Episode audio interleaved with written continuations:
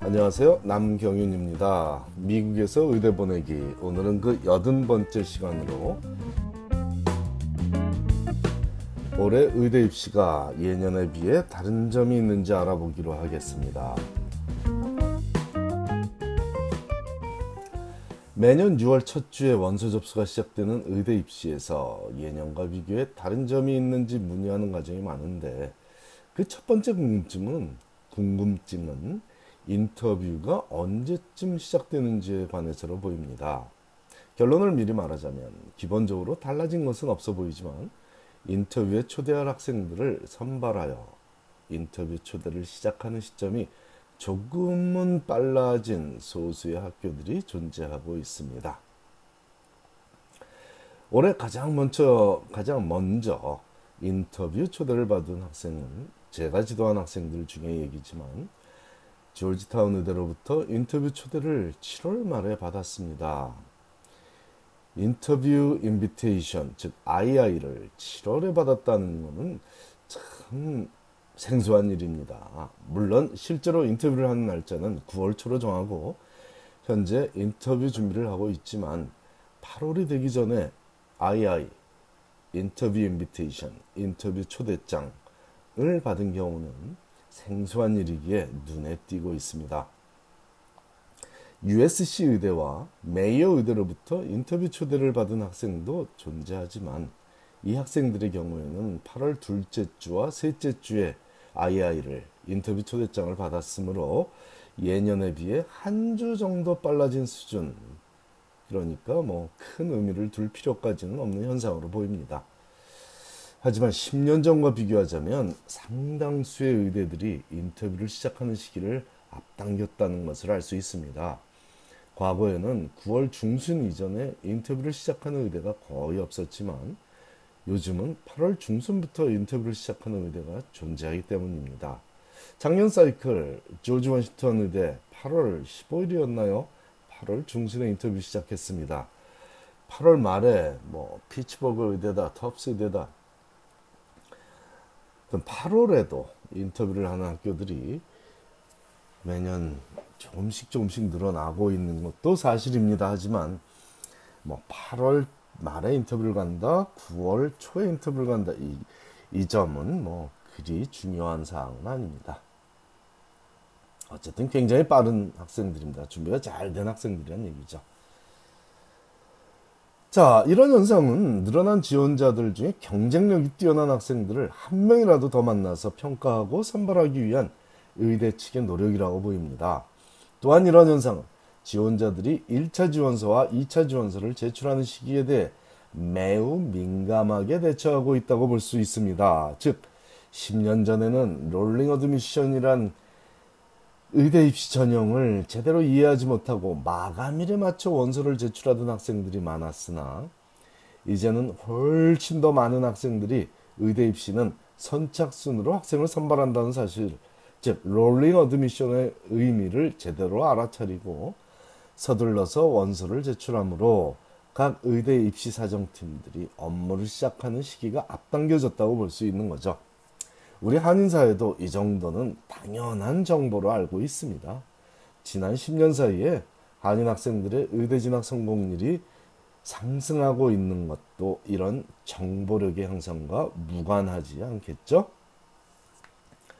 하지만 이런 현상을 조금 다른 각도에서 보자면 이제는 원서를 서둘러 제출하는 것만으로 의대 입시에 성공하기는 어려워졌다는 점입니다.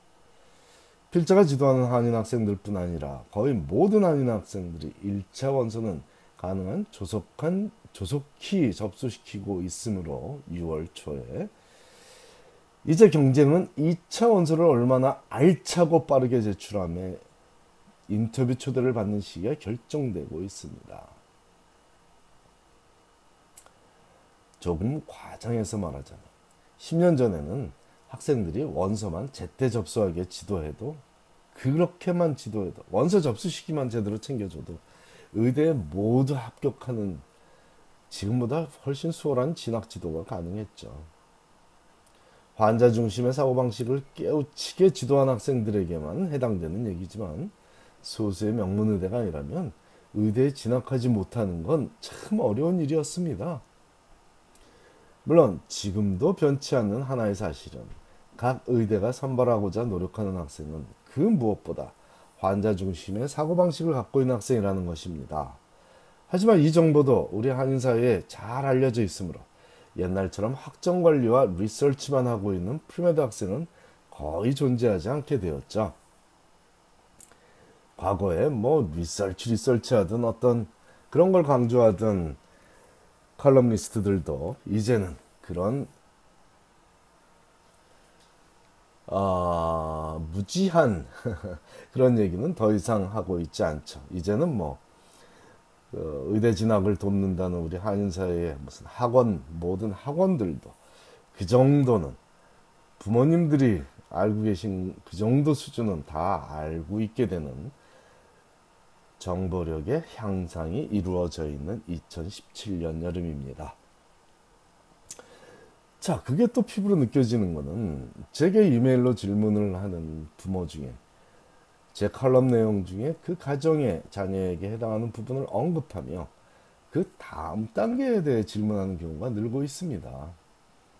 과거처럼 10년 전처럼 아니 이분 5년 전까지만 해도 우리 아이가 과학을 잘함으로 의대에 진학하고자 하는데 어떻게 해야 하나요?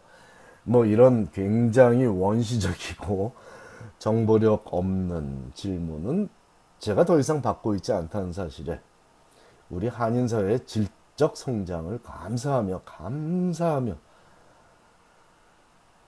즐거워하고 있습니다. 미국에 거주하든 아니면 한국, 캐나다, 영국, 독일, 호주, 스위스, 불가리아 등 미국 외 지역에 거주하든 자녀의 미국 의대 진학에 관심 있는 부모들 중 정보력이 뛰어난 부모들은 희한하게도 제 칼럼을 꾸준히 접하고 해당 가정의 경우에 맞게 적용하고 있더라고요. 과거에는 초급 단계의 질문이 주를 이루었다면 요즘은 기본 정보를 토대로 진일보한 질문과 감사의 글이 주를 이루고 있으니 살만 나는 일입니다. 자, 그렇다면 기본 정보가 모두에게 공유된 이 시점에는 어떤 지도를 해야 내 자녀가 원하는 의대에 진학할 수 있을까요? 여전히 원서 접수의 타이밍부터 강조하고 싶습니다. 1차 지원서도 많은 시간과 공을 들여 제때에 제출해야 하지만 적어도 이 부분은 대부분 성공적으로 해내고 있습니다. 하지만 그 다음 단계인 2차 지원서는 조금 다른 이야기입니다. 일단 양이 많습니다.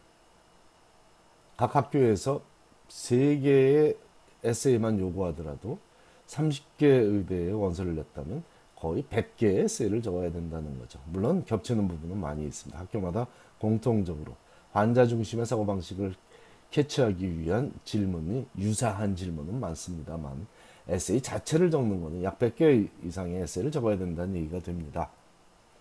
그런데 학생이 살아온 환경이 다 다르고 의료 경험 및 인생 경험 자체가 천차만별 다르므로 다양한 각도에서 학생이 의대에 진학할 준비가 되어 있는 되어 있는지를 확인하고자 하는 2차 지원서의 질문들에 대답하는 데는 걸리는 시간의 차이가 아주 많습니다.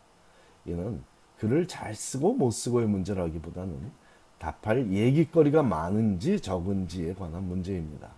그러므로 2차 지원서를 제때 접수시켜야 제때 인터뷰 초대를 받을 것이라는 얘기는 단순한 원서 접수 타이밍에서 끝나는 조언이 아니라 다양한 경험을 쌓도록 각 가정에서 챙겨줬으면 좋겠다는 당부입니다. 이미 대학생이 된 자녀라면 조금은 늦은 얘기일 수도 있지만 하지만 아직 늦지 않았다고 믿으며 드리는 얘기입니다. 온 가족이 함께 의료봉사에 참여하는 행복을 누려보기를 아주 강력히 권합니다.